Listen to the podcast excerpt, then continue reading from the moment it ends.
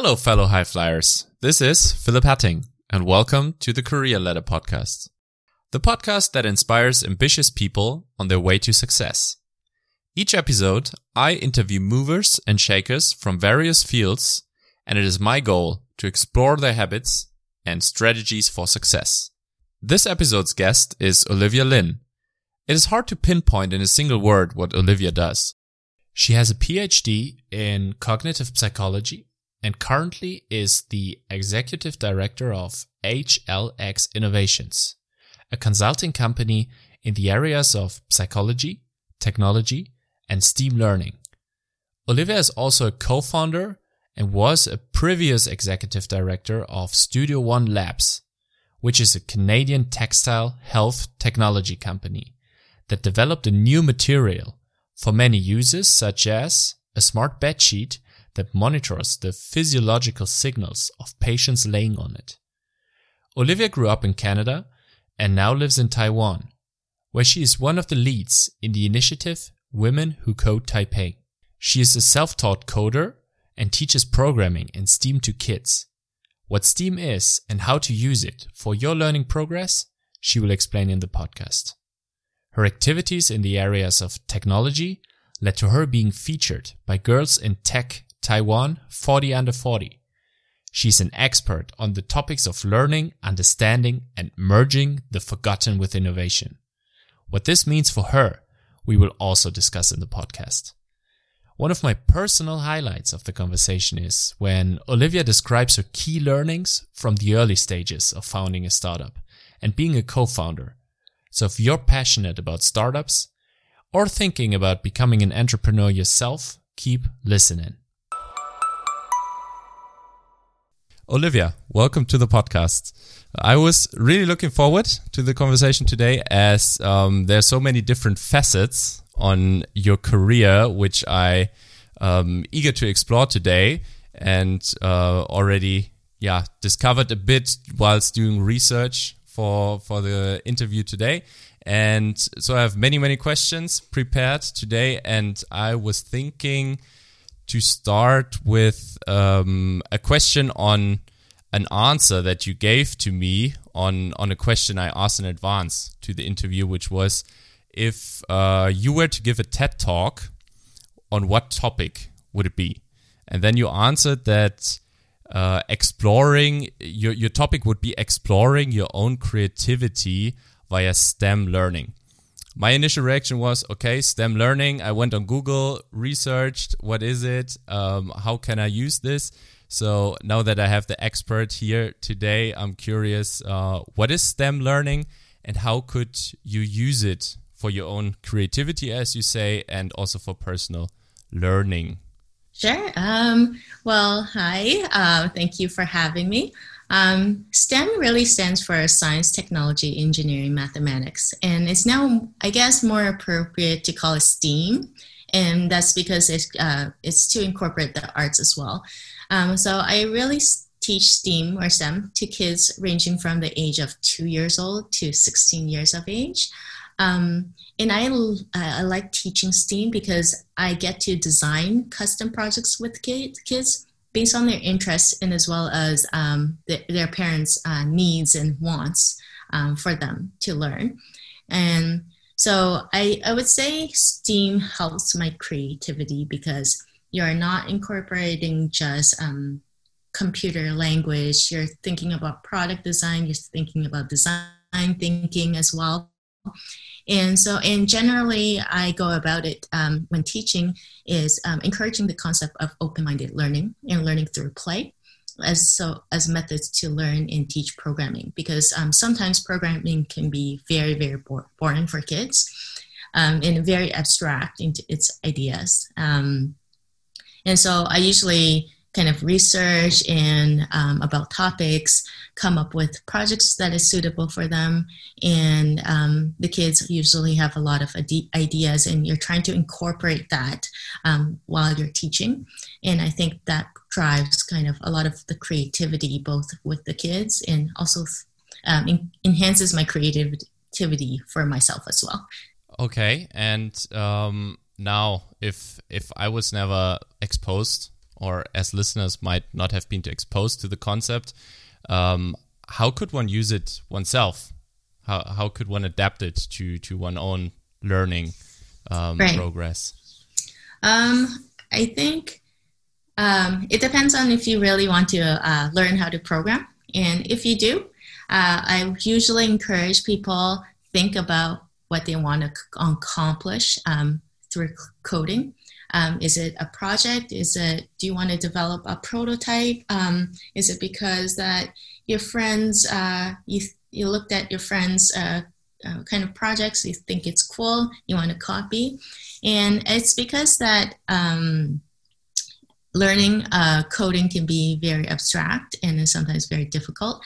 Um, so what I find even for myself is that um, being successful um, in coding or programming is that um, you have some, some kind of a goal uh, to accomplish. Um, but usually I tell people to just Google and search kind of interesting projects that they want to learn. Um, and chances are that someone already thought about your idea or thought about something similar to your idea and uh, you can and you kind of try to piece things together that's how i learn i actually kind of learn things more organically, like Googling and then um, searching uh, kind of how do you do something and trying to piece it all together. I find that's a little bit better than learning purely just from books or pr- from courses that are available. But definitely, there are also books and online sources as well. YouTube um, is um, great resource as well. Okay, and um, the the STEM learning or STEAM, as you say, learning concept. How did you start with all of it? Could could you share some insights? How did you come about with with the whole concept? And um, yeah, now well, you teach uh, it to kids. How yeah. how did this all come about for you? I think for me, so I actually come from a cognitive psychology background. So um, so my background is a little bit diverse, but through um, my PhD in cognitive psychology, we always have to build psychology experiments.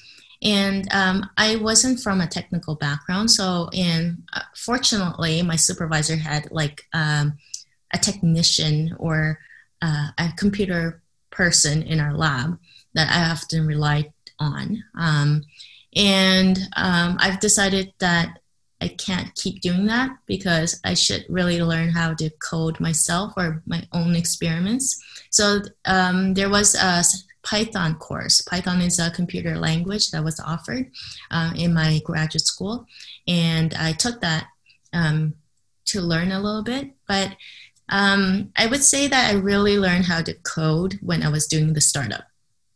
Um, and that was because we were trying to build a product. Um, there were so many things that we had to work on. So it was really by trial and error that i and by just curiosity to make something work that i started uh, learning coding myself. And so after leaving the startup i started teaching what i uh, what I've learned and what my experiences were, kind of to little kids, um, so that they can have a try in terms of prototyping and making their own kind of projects. I see. Okay, so um, if I get this correctly, you you taught you you're self taught. You're a self taught coder. Is this correct then? Yes, mainly. And if um, if if people listening um, are interested in in coding and and would um, yeah could imagine or would like to to learn coding themselves, what would you recommend then? What would be a good approach to to start out with coding? Uh, I recommend them uh, trying to figure out which coding uh, pro programming language that they want to start out with. Um, I would say have also some goal, like whether it's small or big. Um, you can take a look at um, uh, kind of websites that offer projects. Or they, there's a lot of STEM curriculum out there as well, and then resources. So kind of just googling, seeing what works for you, and then pick a project that you want to do, and then kind of just try. And then through trial and error, I think um, people will start picking up um, the language. There's a lot of resources online on YouTube, as well as online courses such as Coursera and edX that's offered. And so those are great places to um, start as well. And was it was it a good choice um, in in hindsight to start with Python as the first coding language? Yeah, I don't think I can start with any other language because um, Python was the most easiest to learn for me, I think. Um, I've tried uh, others um, such as um, C++, C, Java, which was a lot harder for, um, uh, for someone that is not technical. I see. Okay. Yeah. And um, I also saw on your LinkedIn that now you lead the initiative Women Who Code Taipei yeah. in yeah. Taiwan. And um, I, I researched that is an that it is an initiative um, and an organization that is dedicated to inspiring women to excellent technology careers. And I was wondering what advice you have for women who want to pursue a career in technology. Mm. I think uh, for I would really encourage women who wants to pursue a career in technology to just try. And I think, um, especially coming from Asia, um, people are more, I think, conservative. They're more uh, less direct than um, uh, just in general in terms of personality. And I think coming from my experience, I I was also like that, um, and I am still.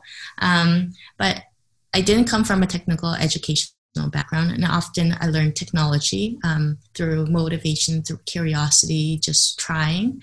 Um, so I would encourage the same thing for other women um, because you never know how you would open a new opportunity for yourself. And um, I think that's one of the most important things is that you're kind of trying to open avenues in your life, and then things that maybe are not as planned um, can actually open up new opportunities. And um, I think for women technology, I would also encourage people to seek mentors. Um, I have a lot of um, mentors in my life, whether they're female or male, uh, whether they're in the technology field or in sports, in martial arts, in other domains in my life. And um, so, for example, when I was first graduating from my graduate school and I was seeking different opportunities, I met a UI um, UX uh, mentor, and she kind of opened uh, my eyes uh, towards that field um, in how, and she was explaining how UI and UX um, would relate to psychology and how I was, um, I was. It also opened some opportunities for me there.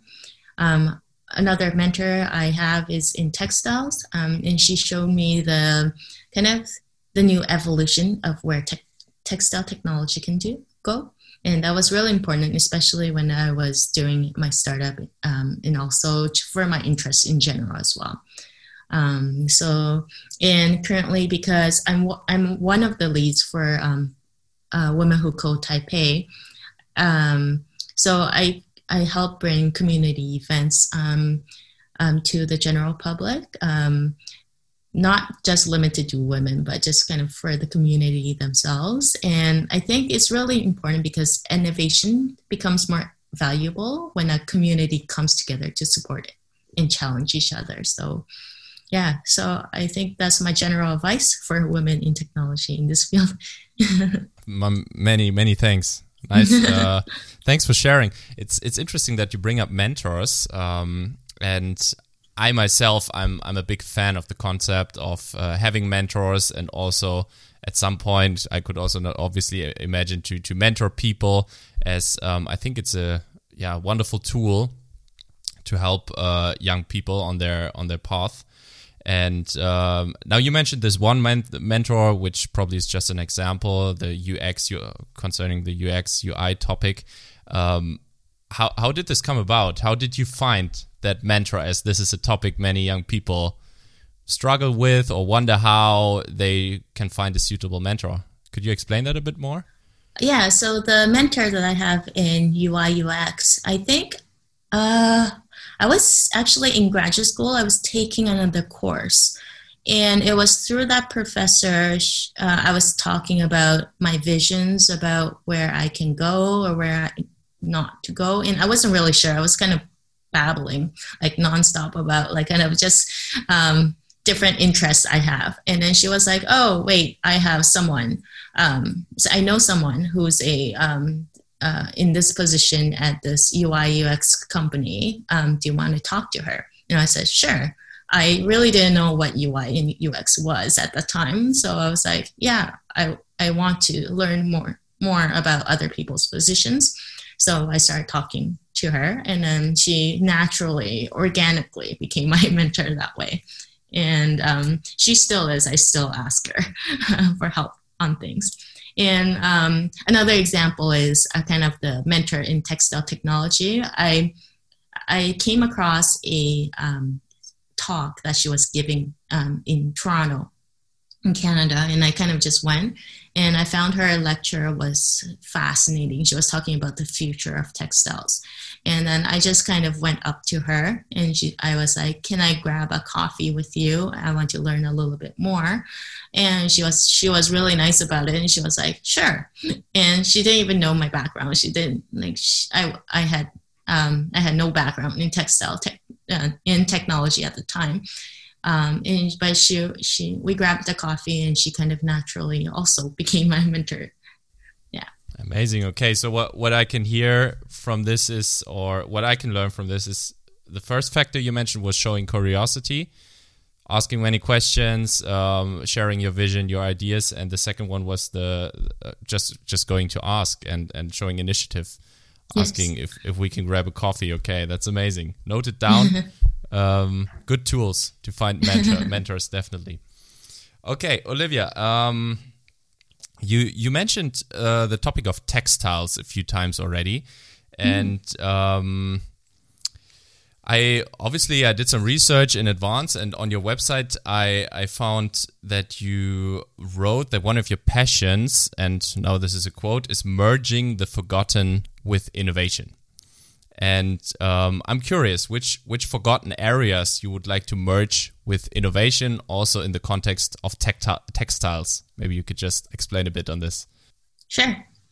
Well, I well my definition of the forgotten is really that um, that ideas has been lost um, or knowledge that has been lost through the generations.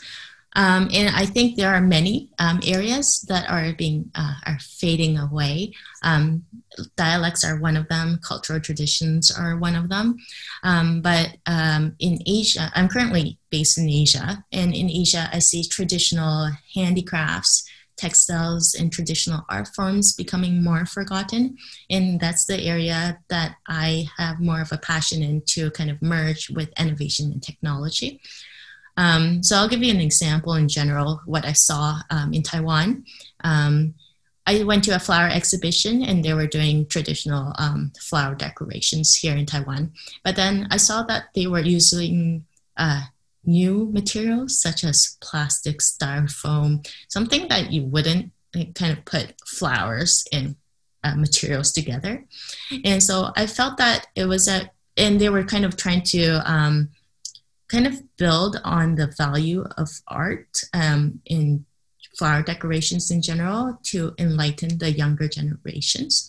And I thought this was a great example to just add a little change to the art um, so that a forgotten area can be something that's valued in the uh, coming generations. And so I thought that was a great example, but I also want to take it further to add more like more technology, whether it's like in augmented reality, in VR, I kind of merge that um, with kind of traditional crafts to make it uh, educational, to make it valuable, and then to kind of just bring in aesthetics to the next level. And so I personally really like flexible forms of handicrafts um, for example, textiles. And I like the color use, the pattern making that's um, been done um, from different cultures as well. Um, and I've been interested in that for some time now. And so I feel like combining these types of handicrafts uh, with new materials can bring new, uh, create new forms of art. And that's what I'm kind of passionate about. And um, which, yeah, forgotten formats in particular, or um, yeah forgotten products you would like to merge with innovation what kind of ideas do you have um i don't have one specifically i think my interest like kind of falls um like in many different areas, and I've there's always like new things that I'm learning every day. So I haven't found one specific yet. Um, but um, based back to uh, kind of my earlier experiences with a startup before that we were working on smart textiles. And so that was one way of going about bringing um, kind of merging innovation and textiles together. Yeah. Interesting. Okay. Uh, olivia maybe maybe we could uh, talk a bit then about the the startup that you mentioned a few times already. And um, yeah, as as you mentioned, it's um, it's connected to the topic of textiles. I um, I researched that it's a health technology company um, developing. Now I'm quoting this enterprise solutions with um, fabric sensor technology, such as what I found is a smart bed sheet solution that monitors the vital signals of patients in, for example, hospitals, which I found mind blowing, to be honest.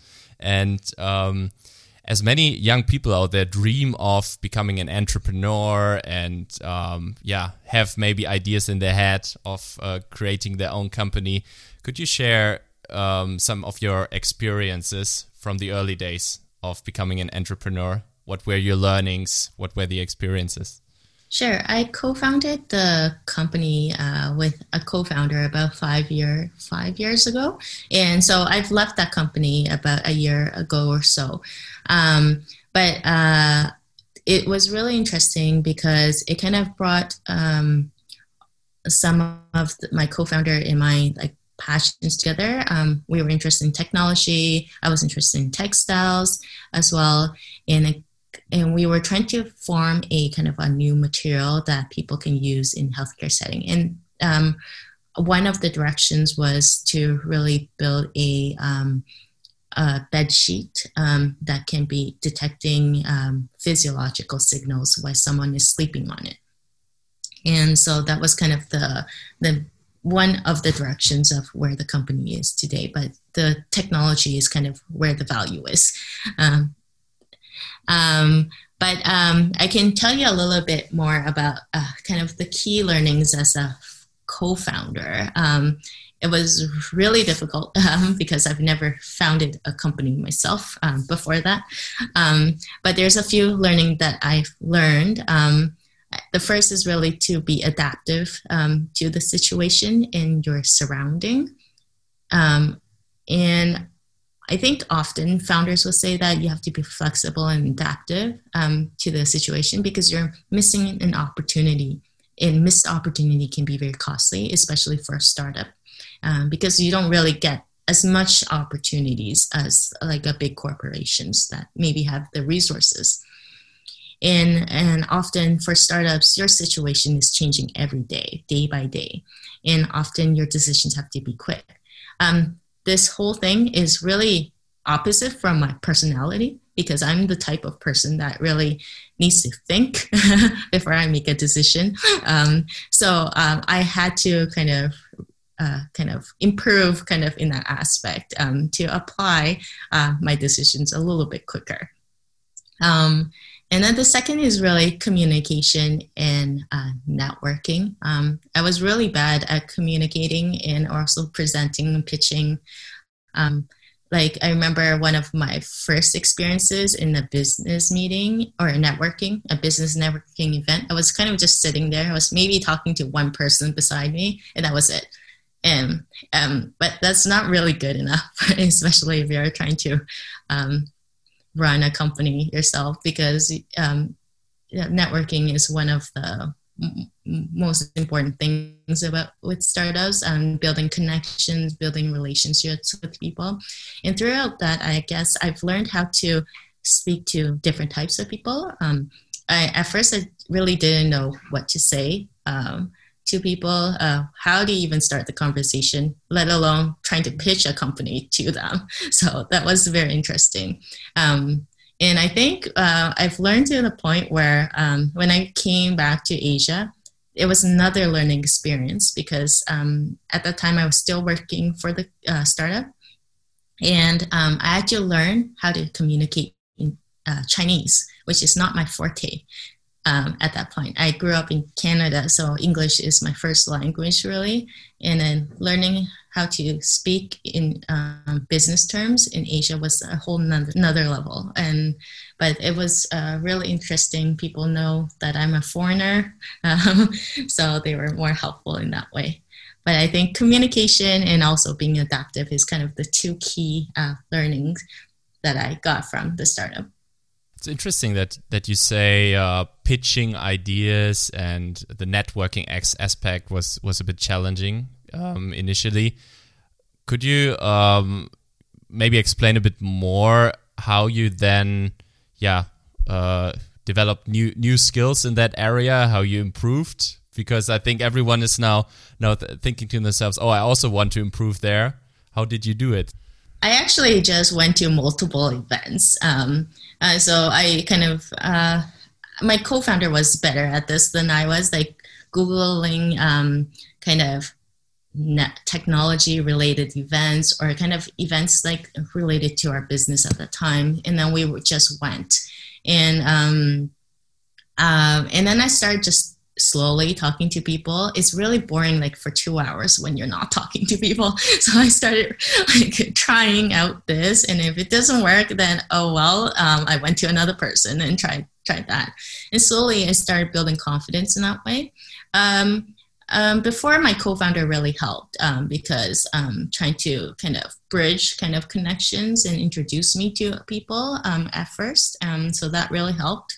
Um, but overall i think meeting new people, getting mentors. My mentors really encouraged me to try other things, and I've also had a mentor during my uh, during the startup um, who helped me pitch. And I went to I was um, and she kind of looked at the presentation and then how I spoke, and then she kind of went very detailed about how I should like um, start presenting about my company. How do how do I end um, when I'm talking to people. How do I do a 30 seconds pitch? How do I do a longer pitch? How do I do a presentation? And um, she was really she was really good um, in terms of mentoring me that way. Um, other avenues I've tried is like going through accelerators that were targeted for women.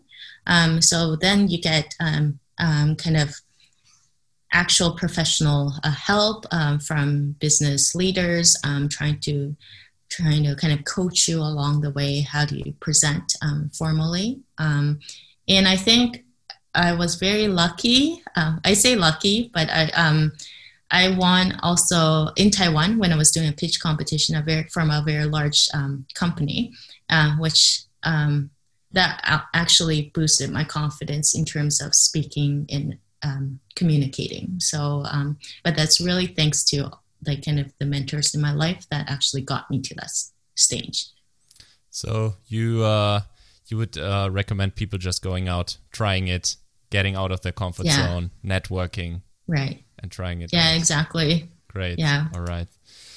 Cool. Many thanks. Um, next next question I have is on the topic of product design. As you touched a bit on the um, on the product of the startup you co-founded and I also found online that product design is a topic um, that you're passionate about. So I was wondering um, if if you work on creating new products and um, yeah, maybe also analyzing problems, challenges, and looking for a solution for them. What's your approach on that?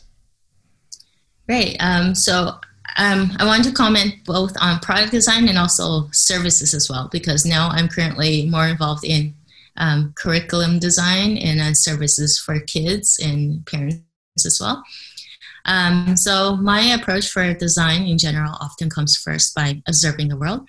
Um, I think many times um, we're we're now kind of uh, in a society or in a I feel like it's a vortex where we're kind of picked up by the pace of the current society of being quick, being bombarded with information and social media and media expectations. So sometimes we often don't slow down and observe kind of what's around us or how people behave in certain ways.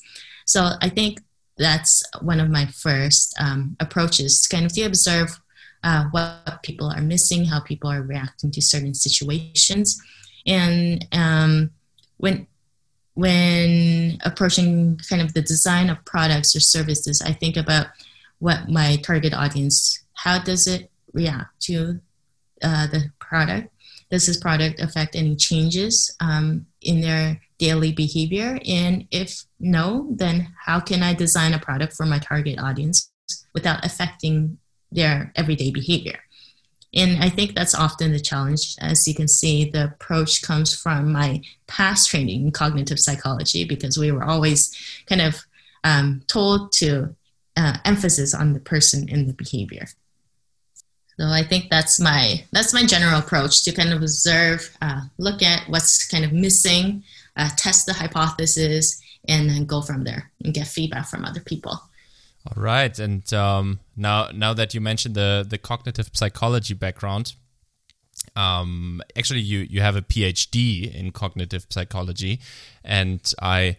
Um, I, I wonder if you could speak a bit on the um, topic of cognitive bias, as it is a as it is a topic that um, I myself stumble across frequently on the internet or in books. And um, now that I have an expert here, I wonder if you could uh, explain a bit what influence it actually has the the concept of cognitive bias on our everyday life and also work life.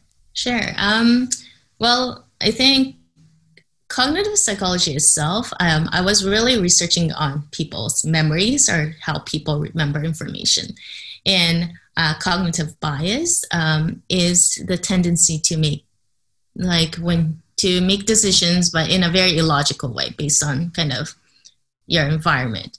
And so, for example, um, a cognitive bias might be that you're making a poor decision or a decision to board a plane um, because you uh, on that day you read on uh, the headlines of a newspaper that a plane crashed and that's kind of called uh, the availability there's a lot of uh, biases but that in particular example is called the availability heuristic where you're kind of overestimating the importance in the likelihood of events um, given the greater availability of that information at that time. And so that's one of the biases but there's many many cognitive bias. I think stereotypes also fits in um, into um, that category. Um, but i think for work situations um, often we we if we recognize the cognitive bias we're able to prevent it so for example stereotypes is um, kind of something that people are more aware of now, and I think can be prevented um, more or less. Um, and I think I can give you another example. When you're a product designer and you say that uh, we did lo- lots of simulations on this product or testing, and um, this most of them showed no problem. Um, but perhaps you didn't think about kind of other situations. Um, and this is this is focus on information that only confirms pre-existing beliefs. So that's another kind of example of a cognitive bias. So not only when you're working on design, in kind of interacting with work situations, you often run into different types of cognitive bias. And I think the most challenging thing is to just recognize that it's there. Um, apart from just recognizing it, could you think of a positive impact it has on our life, these cognitive biases? Uh, positive impact. Usually, cognitive bias, I think, is meant for more like not not positive, but I think it can be turned into positive, and that's where I think like people have to recognize that there's uh, there's a bias, and then you can turn that uh, naturally into um, something that's that's good. Like stereotypes doesn't have to be negative. You can always turn it into a positive things. Um, but you have to recognize that there is one in the first place. Okay, I agree. Definitely. Okay. Um, Olivia, uh, next round of questions is, um, I would say, uh, more into a general direction or even also a bit more personal direction. Um, as I found online um, in your LinkedIn CV, actually, that you are a kendo practitioner. And earlier in the conversation, you also mentioned a mentor, shortly mentioned a mentor, mentor in the area of martial arts. So I'm curious um, if you could explain a bit uh, about what kendo is actually, as many people probably don't know, and um, yeah, maybe also what what the sport, the the martial art has taught you, how it might have helped you um, in your professional career. Just um, yeah. Um, so I think I'll start by uh, saying that I practiced kendo um, for about uh, in total about six years. Um, kendo is a is a martial arts that um, one can say that came from I think Japan um, a long time ago in the traditions of the samurai. And basically, it's a martial arts right now that is a physical contact. Um, we we uh, dress up in armor, and um, we have this bamboo uh, kind of, I think, weapon um, that we hit each other. on the head, on the wrist, um, on the stomach, and the throat areas as well. And um, the goal is to really get a point um, off of the person. Um, but throughout, it's uh, martial arts because I feel that it's not really the, just the physical training; it's also the mental training. There's always something that you have to improve. Um, I practiced for six years, um, but in the middle, I stopped um, like a long time, six years as well. I just came back into the sport um, or the martial arts. I think it's one of those sports where it's interesting because you can start at any age. So there are people who start at very young, and there's people who start like in like 40s or like, and you can you can um, practice this the martial arts until you're like 80s, 90s. So it's a it's a whole life uh, kind of experience once you once you really get into kendo. Um, from the learnings of Kendo, I say I really like it um, because um, because of the mental aspect for me. Um, I often say that I can de stress um, because I often feel my brain is overwhelmed with information um, from the world, uh, whether it is um, kind of it's by work, it's through other things. but when I practice Kendo, I feel that I'm giving my mind a med- mental break. It's like a meditative practice. And so, but um, at the same time, it's helping my attention, it's helping my focus. Um, and in Kendo, uh, you are still focusing on things to improve, like your technical skills, your breathing, your footwork, your form overall. Um, but I kind of forget the outside world for the duration of the practice, and I think that's what's meditative. Um, in terms of how it affects my work or how it affects my daily living, I think I start. I've um, really learned um, humility and how to be humble, um, because in Kendo, there's always someone better than you. Um, that's for one, and I find Kendo training never ending. Um, and it also builds on my curiosity because there's always something to improve. Um, and I find that what's interesting about this um, kind of the sport or the martial arts is that you can really feel the person's personality through through kendo um, play. So what, when you're kind of um, against someone, then you kind of figure out their style or trying to figure out their, um, how they play, and that also kind of reflects upon their personality as well. Um, and I think lastly, enjoy Kendo because of the community. It's um, uh, in the people uh, who play Kendo. It's like a like in if you go to different areas of the world um, and meet Kendo practitioners around the world, you kind of have a common language, even though you don't speak their their language. so um, and people kind of um, kind of can interact that way. And I think I like meeting different people through the martial arts. You say that. Um, can you call it a fight? Is it a fight situation if you play? Yeah. So someone? in so in tournaments, um, how it works is that we have three minute. Uh, it's called matches. I, I would say three three minute matches where you're against uh, someone else um, and you're trying to score points um, on their body. Um, and so what's interesting is not it's like other sports. It's not, for example, soccer. Your kind of your goal is to hit the hit the soccer ball into the net, and you get a point. But in martial arts, um, in kendo, it's very different.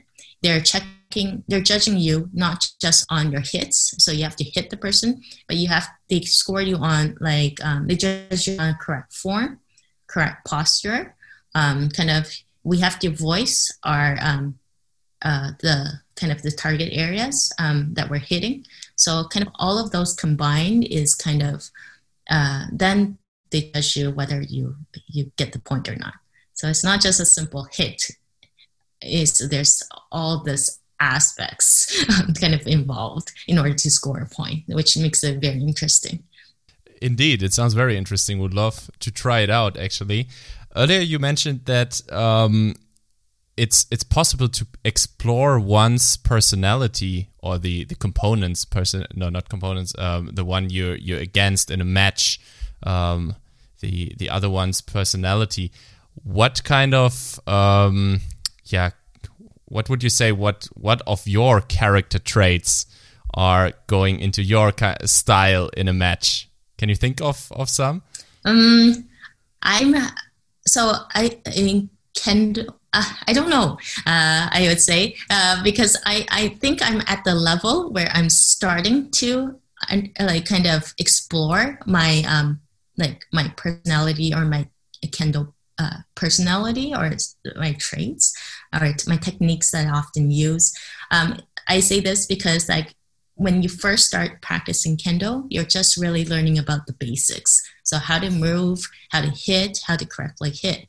So it's only like when you're kind of a few years in that you're kind of developing kind of your own sets of skills and what what techniques are works and what hasn't, uh, what isn't working, and also uh, also physically, women are different than men. So when you're against a male practitioner, um, you have to also think strategically um, that, for example, if I push them, I'm not going to win because they're probably bigger, they're probably faster, they're probably stronger than me. So um, I think I'm at the stage where I'm still building my character. So um, I tend to be, I like, but what I like is what I call clean kendo is like you strike and then it's like this perfect hit you don't push people you don't it's like very clean hit you see the opportunity and um, you know when to strike all right okay some some good inspiration for trying out a new sport